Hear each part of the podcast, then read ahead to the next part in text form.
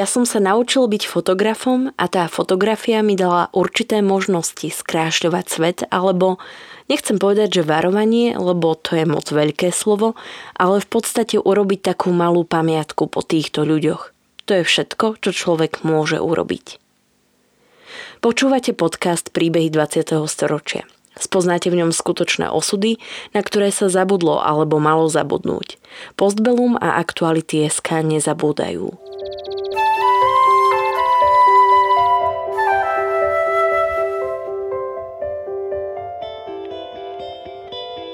Vďaka konkrétnym príbehom sa dozviete, akým osudovým dilemám museli naši rodičia, starí rodičia, prarodičia čeliť.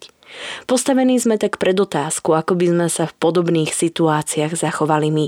Rozprávači príbehov 20. storočia rýchlo odchádzajú. Ich spomienky sú dôležité nielen pre nás, ale aj pre naše deti a ďalšie generácie, ktoré už nebudú mať možnosť sa s nimi osobne stretnúť.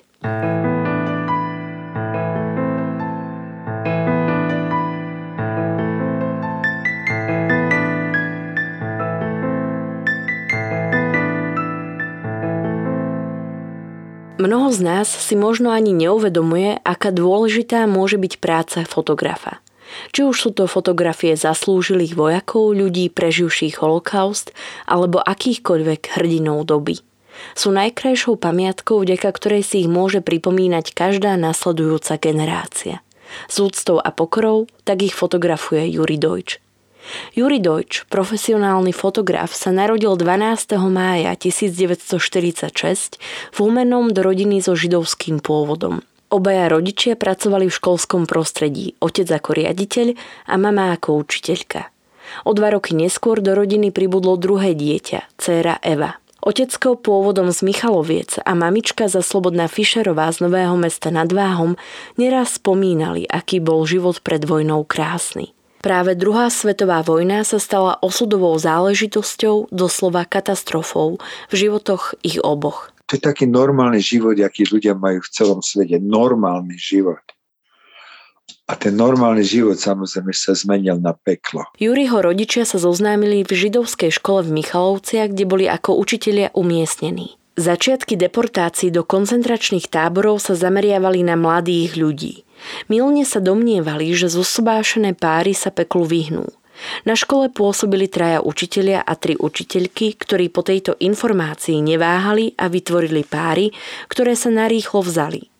Jednou z týchto dvojíc boli Juriho rodičia. V čase, keď sa transporty naplno rozbehli, už vedeli, že ich sobáš neochráni. Zvolili útek. Vďaka množstvu kresťanských priateľov, ktorých otec poznal, sa dostali z Michaloviec do lesov pri Bánovciach nad Bebravou do obce Uhrovské podhradie. Útočisko našli v dome rodiny Králikovcov, kde sa ukrývali v podkroví. Keď prišli Nemci aj do tejto malebnej obce, obaja sa uchýlili do bunkra v lese. Anička Králiková a jej brat im v tom čase nosili jedlo. Práve vďaka ním sa Júriho rodičom podarilo prežiť. Žiaľ, titul Spravodlivý medzi národmi už nedostali. V dobe, keď ho Júri mohol vybaviť, už nikto z tých, ktorí osobne pomáhali jeho rodičom, nežil. V roku 1990 sa však Júri mu podarilo Annu osobne stretnúť. Po jej smrti sa jej bol pokloniť na cintoríne. Lebo tí králikovi riskovali strašne veľa. V období ľudáckej Slovenskej republiky zaznamenali v rodine mnohé straty. Z matkinej strany prežila jedna sestra, ktorá sa ukrývala v horách a brat, ktorému sa len zázrakom podarilo prejsť peklom v koncentračnom tábore. Koncentračný tábor prežila aj otcová sestra. Mal tiež dvoch bratov, ktorí emigrovali do Izraela ešte pred vojnou. Mal tiež dvoch bratov, ktorí emigrovali do Palestíny ešte pred vojnou. Pamätník vie aj o tom, že otcova druhá sestra toľko šťastia nemala a zahynula. Juri nikdy nechápal, prečo sa aj napriek vojnovým hrôzam, ktoré jeho rodičia prežili, rozhodli zostať na Slovensku. Pobožní však po vojne neboli, i keď otec, ktorý pochádzal z východu krajiny, mal k tomu blízko. Jeho viera sa nikdy nevytratila a po dlhých rokoch dokonca viedol židovskú obec v Bratislave.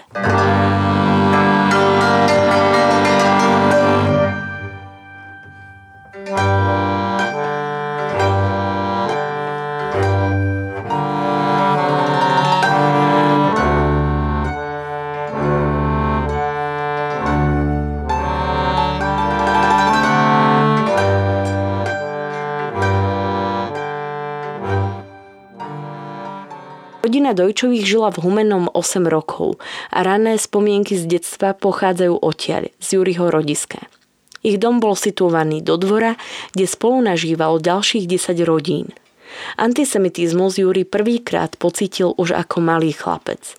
Časté prezývky neboli nič nezvyčajné, no nezostal nič dlžný a nadávku za každým opetoval. Snáď najsilnejšia spomienka, ktorá v ňom dodnes rezonuje, pochádza z obdobia procesu so Slánskym. V tom čase bol Juri žiakom tretieho ročníka, keď sa jeho učiteľ rozhodol spýtovať detí na ich vierovýznanie. Väčšina z nich boli kresťania. A tak nenastal žiaden problém, kým neprišlo na Juriho spolusediaceho Vládka. Postavil sa a povedal, že je žid. Celá trieda sa začala smiať a bolo to pre neho veľmi nepríjemné. Výsmech a zahanbenie boli vidieť vo Vládkovej tvári. Keď prišiel rad na Juriho, odvetil, že jeho rodina je bez vyznania. Toto mám usadené v hlave navždy, to sa nedá vymazať. Dodnes nevie pochopiť, ako mohlo také slovo napadnúť len 8-ročného chlapca. Bolo to zrejme aj vďaka tréningu jeho otca, ktorý ho doma upozorňoval, aby sa o svojej viere nikdy nezmieňoval. Život v Humennom začínal byť pre rodinu náročný. Niektorí funkcionári sa dokonca snažili odvolať pamätníkovho otca z postu riaditeľa školy. Ale potom otec zistil, že, že je lepšie odísť z Humeného, lebo určite už za toho slanského procesu to bola len otázka času, že vás jednoducho obvinia vás, s čím oni chcú. Nasledovalo sťahovanie do Bratislavy. Spočiatku bývali na Štajnerovej ulici, odkiaľ však boli deložovaní. Ich novým domovom sa stalo bytové družstvo Unitas, kde dostali byť na piatom poschodí bez kúrenia a výťahu. Bolo to náročné obdobie, ktoré našťastie netrvalo dlho. Otec získal miesto riaditeľa odborného učilišťa a spolu s ním aj veľmi pohodlný byt pri Mladej garde. Mamička pôsobila aj naďalej ako učiteľka na miestnej škole – Juri sa venoval aj športu, konkrétne judu, ktorému dodalo mnoho sebavedomia a cítil sa tak lepšie. Ako dieťa bol iskličkou aj pionierom. S príchodom strednej školy prišla aj nutnosť stať sa zväzákom, ale nikdy to na jeho konanie a uvažovanie nemalo podstatný vplyv. V roku 1960 Juri nastúpil na strojnícku priemyslovku, čo v tom čase nebolo vôbec jednoduché. Bez otcových známych by sa študentom školy určite nestal. Sestra Eva, ktorá bola len o dva roky mladšia, sa rozhodla venovať farmácii, v čom bola neskôr aj veľmi úspešná. Juriho štúdium v strednej školy sa nieslo v pokojnom duchu, až kým sa nestretol s profesorom, ktorý bol voči nemu veľmi zaujatý. Niekoľkokrát mu udelil dvojku zo správania. Ale úplne schválne, bez príčiny a dokonca to dosal tak, že nechcel, chcel, aby som nezmaturoval, aby som v podstate bol bez práce. Alebo aby som mal, tak robil všetko možné, aby, ma, aby, aby som nezmaturoval, ale nejako tí ostatní učiteľe povedali, že to je nezmysel, že, že ja som není taký študent, ktorý by nemal zmaturovať. A dokonca som sa pýtal, že prečo som dostal dvojku schovania. Ja som nikdy nebol nejaký krázel a on mi hovorí, že nebol si na prvom maji.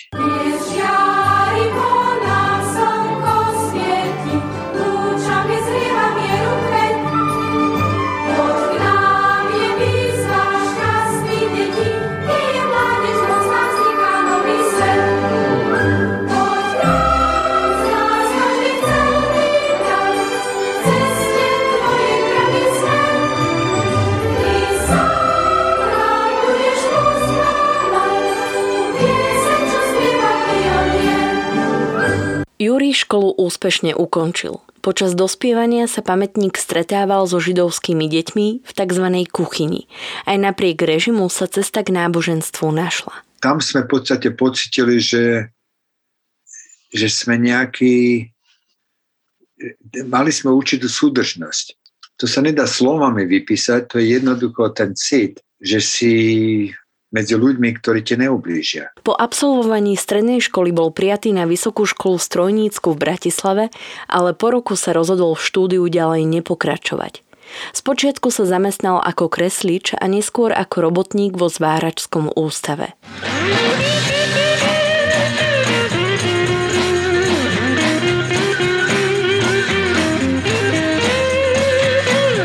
60. roky boli plné elánu a panovala veľmi uvoľnená atmosféra. Júri prvýkrát navštívil veľký koncert a dokonca si kúpil prvú motorku. Malé veci robili človeku veľkú radosť. Košela, trička, som bol v Polsku, som uh, stopoval Kúpil som si texasky. Veľká vec. V roku 1968 sa zapísal na Univerzitu Komenského na odbor psychológia. Nástupu na štúdium však predchádzal výlet do Anglicka, z ktorého sa už nevrátil. Počas mierneho uvoľnenia sa Jurimu konečne naskytla príležitosť vycestovať na výlet a zároveň brigádu do západnej krajiny. I keď mal v tom čase novú lásku a váhal či ísť, bál sa, že znovu už takú možnosť nedostane. Nakoniec odcestoval, ale keďže nevedel po anglicky, bolo doslova malým zázrakom dostať sa lietadlom z Prahy do Londýna. Juri sa dostal na vlastnú pesť až do kempu. Tam sa pridal ku skupine Čechoslovákov, ktorí už vedeli čo a ako. Venovali sa zbieraniu egrešov a jahôd. Na deň 21. augusta 1968 mal rezervovanú letenku domov, kam sa pôvodne aj chcel vrátiť. Počas desiatovania nedaleko metra sa dopočul, že do Československa vtrhli okupačné vojská. Tak som vedel, že kde bije, čo bije, tak som nešiel vôbec na letisko, lebo som si povedal, to je zbytočné. A ja, som sa, ja si myslím, že v tom momente, keď, mi ta, keď tá polka podľa Rusy došli, že v mojej hlave sa to hneď vyjasnilo, ja sa tam nevrátim.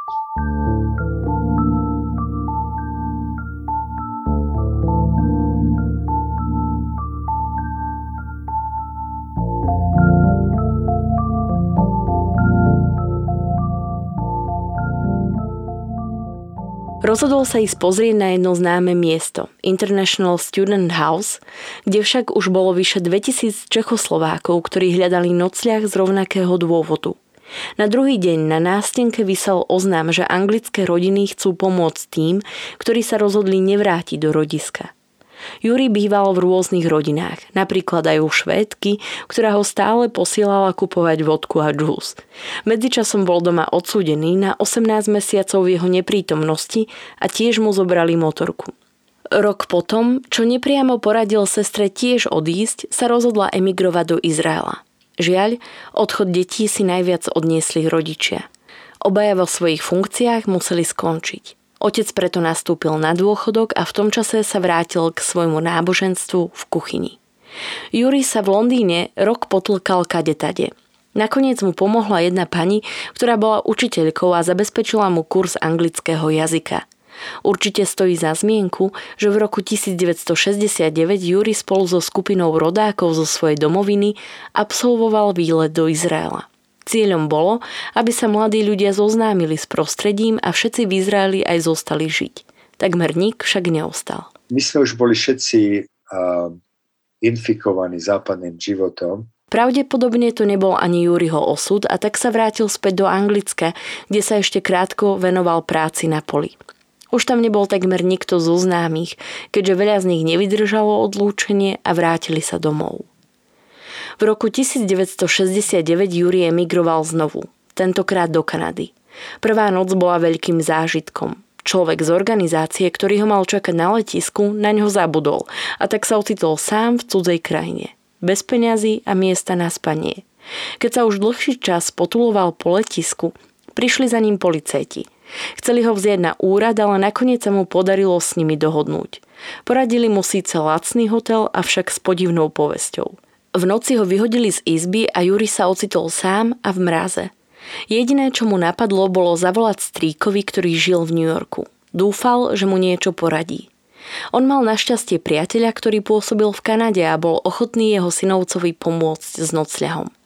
Nasledujúci deň sa mu síce organizácia ospravedlnila, ale s ubytovaním sa roztočil kolotoč problémov. Spočiatku mal bývať u pána, ktorý sa ho pokúšal obťažovať, tak odtiaľ hneď odišiel. Nasledovala pani, ktorá mu síce poskytla bývanie, ale doma jej pomáhal ako čašník. Neskôr mu poradila skupinu mladých Američanov, ktorí ho prijali a dali mu izbu. Krátko na to si našiel prácu ako robotník. Potom som sa zoznámil s jedným Čechoslovákom, ktorý hľadal spolu bývať, bývajúceho, tak sme sa spolu presťahovali do jedného bytu. Tak som sa rozlúčil s hypisákmi a išiel som a býval som s ním. Bol rok 1971 a Juri sa prechádzal po škole, na ktorej sa študovala fotografia, ktorej sa túžil venovať. Akurát keď si prezeral nástenku, prišiel k nemu profesor, ktorý sa zaujímal, čo tam robí. Juri sa trochu vystrašil, keď mu povedal, aby išiel za ním. Nakoniec vyšlo najavo, že tento profesor škótskeho pôvodu je riaditeľ univerzity a má záujem sa s Jurim porozprávať o Dubčekovom období v Československu. Následne sa rozhodol ho prijať, bez skúšok či akýchkoľvek odporúčaní. Juri ho znovu stretlo veľké šťastie – Prvé dni v škole bol veľmi zaskočený. Panovala tam uvoľnená atmosféra, študenti mali nohy na stole a učiteľov oslovovali krstnými menami. To bolo pre Juriho nepochopiteľné. Prijal prácu v školských novinách a z dobrovoľníka sa za dva roky stal fotoeditor. To bola najlepšia, najlepšia education, ako, ako človek mohol dostať. A to chcem povedať, že všetci, čo chodili do tej školy, do jedného, sa stali známymi kanadskými novinármi, a alebo personality v televízii. Po troch rokoch dostal diplom a univerzitu opustil.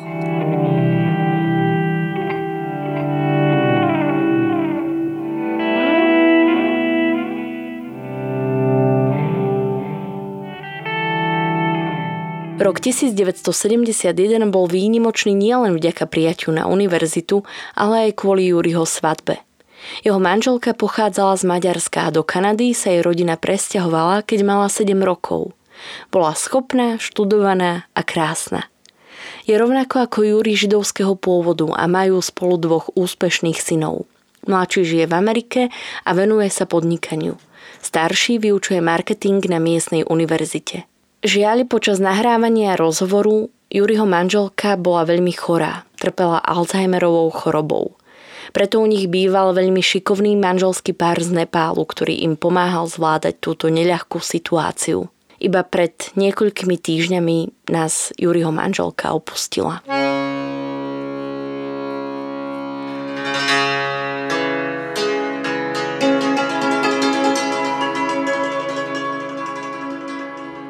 Po univerzite sa Juri zamestnal ako asistent fotografa, u ktorého však vydržal iba dva týždne – Zistil, že ho taká práca veľmi nudí a tak sa rozhodol postaviť na vlastné nohy. Urobil som si portfólio a dal som si oblek, ostrihal som sa a išiel som, zaklopal som na dvere a z dverí do dverí. Pokiaľ niekto vás nechytia a povie, hej,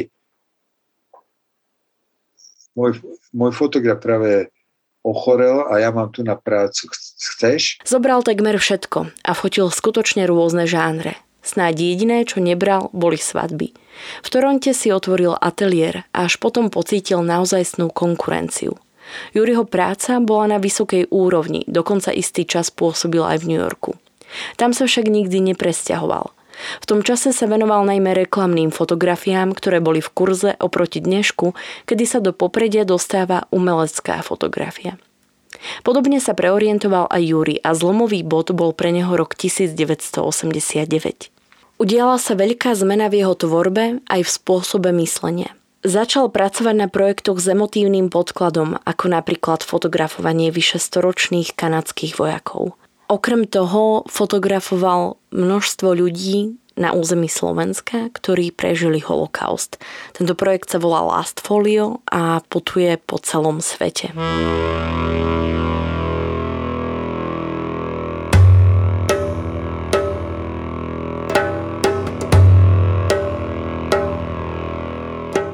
Juri na záver svojho príbehu dodáva, že ak by si mohol svoju emigráciu zopakovať, cieľom by už zrejme nebola Kanada. Keby som znova mohol celú tú procedúru prejsť životno, Možno, že by som začal v Brazílii. Avšak z istotou vie, že na ceste životom mal veľké šťastie a je zaň veľmi vďačný.